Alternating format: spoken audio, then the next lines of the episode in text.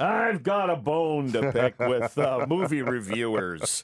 And uh, hey, look, there's one handy to pile onto right now. Richard Crouse, Canada's beloved movie guy, is here. Good to have you. Nice to see you, Jerry. I'm going to make you speak on behalf of the profession Yes. of something that just ticks me off. And, and actually, online, I was seeing a lot of people with the same impression that I have. Now, um, this starts from last week when Mm-hmm. you and I spoke about whether or not people were going to boycott uh, the upside Yep. because of Kevin Hart and because the movie was originally produced by Weinstein. Weinstein, yep. Well, it turns out, no, they're not. People are going to see it.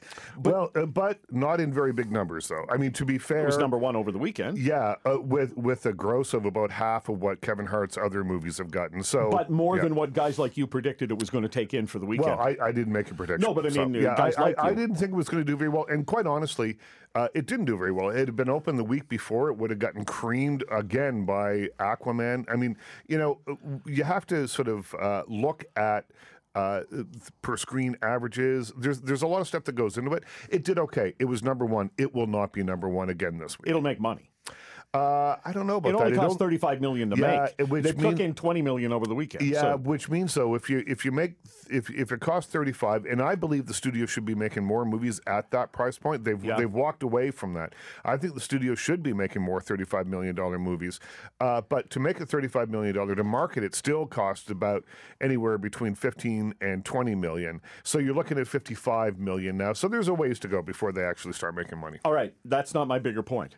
Um, I look at Rotten Tomatoes today, and what they do is they'll take reviews from guys like you, Yep. and then they'll take reviews from people like me if I just care to make one. Yep. And um, uh, sometimes it balances out, and often it doesn't. But this is an egregious example of a movie. And, fi- and by the way, since we talked last week, I've had the chance to see the movie. Right. Okay, so now I can And speak. I don't know what movie we're talking about. Uh, yet. The Upside. Oh, oh, we're still talking about the Yes, upside. The upside. I, I saw the movie, and I thoroughly enjoyed the movie. Mm-hmm. And on Rotten Tomatoes, critics, people like you, gave it gave it forty percent. Yep.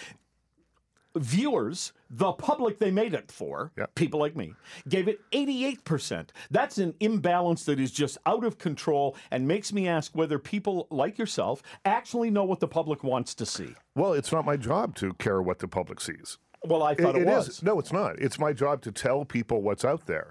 The, the, see, I think people misunderstand what the job of a film critic actually is. It's not my job to agree with the public and go, "Oh, you, you know, uh, the this thing is going to uh, warm the cockles of your heart." I'll tell you that if it if it does, uh, you know, if it warms the cockles of my heart, I will tell you that it will warm Yeah. the cockles or it may warm the cockles of your heart. But it doesn't matter to me if you agree with me. It doesn't matter uh, to any film critic. We're not uh, a consumer resource, particularly. We are someone who is out there simply to tell you this is what this is my opinion on this. Now, there are more film critics now than there's ever been in the history of the world. I mean, the internet has democratized Sure. this.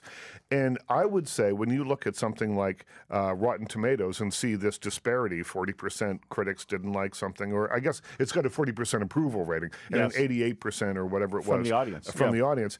Um, that's, uh, those are small samples. I mean, in Toronto, there are 50 probably 50 film critics that make money doing it. There's hundreds that don't, that have blogs and that sort of thing, none of whom, including myself, are represented on Rotten Tomatoes. Uh, so if you actually looked at all the width and breadth of film criticism, uh, that number may go way down or it may go way up. We don't know. So it's that's more Rotten Tomatoes issue than it is a film critic issue. Yeah, but I see the problem is that I'm getting less and less inclined to care what you guys say. Well, uh, you know what? A lot of people And that's not are. good for you. No, well, you know what? It's a dying art. I don't mean me specifically. Yeah, I mean if the no, public it- just it's a dying art, uh, and and and I think anyone that does it knows that. I mean, it, it is.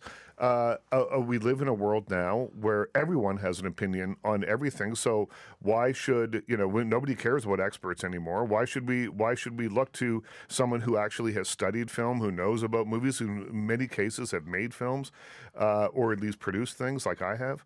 Um, you know, you. Our our opinion comes from a, a a place of of greater understanding in a lot of ways.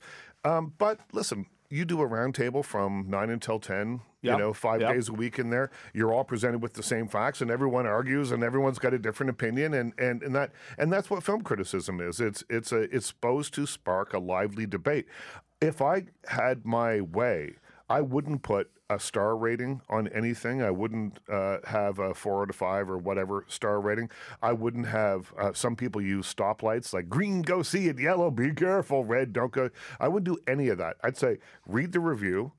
I have written about uh, the performances. I've written about the filmmaking. I've written about uh, you know that sort of thing, and then make up your own mind. Go see it or don't. It really doesn't matter to me. Okay, but um, there's so much to see, Yep. um, and it isn't Well, just it- what happens to be in the theater at the moment. Yep. But I might go on uh, Fibe, and I'm Yeah. looking for a movie to watch at home with my wife. I, you know, I'll, I'll pay the five bucks or whatever, yeah, and I'm looking through, and I and I do see some of those scores, and more and more, I'm just starting to think I'm just going to ignore that. Like if I think that I like the actor or that maybe a friend said something, I just I Well, I, do it. and do then, it. and, then- I mean, maybe I, will hate it, I, but I don't think we're that far apart on this. Uh, uh, honestly, Jerry, I, I uh, do it. That's uh, you know, uh, again, as I say, I'm not a consumer resource as much as I am um, someone. Uh, and my reviews are a little different than than than many reviews. Some people will write.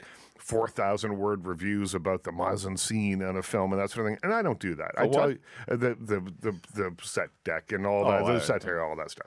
I don't do that. I tell you, you know, it, it, it really basic stuff from writing for newspaper reviews. Who's in it?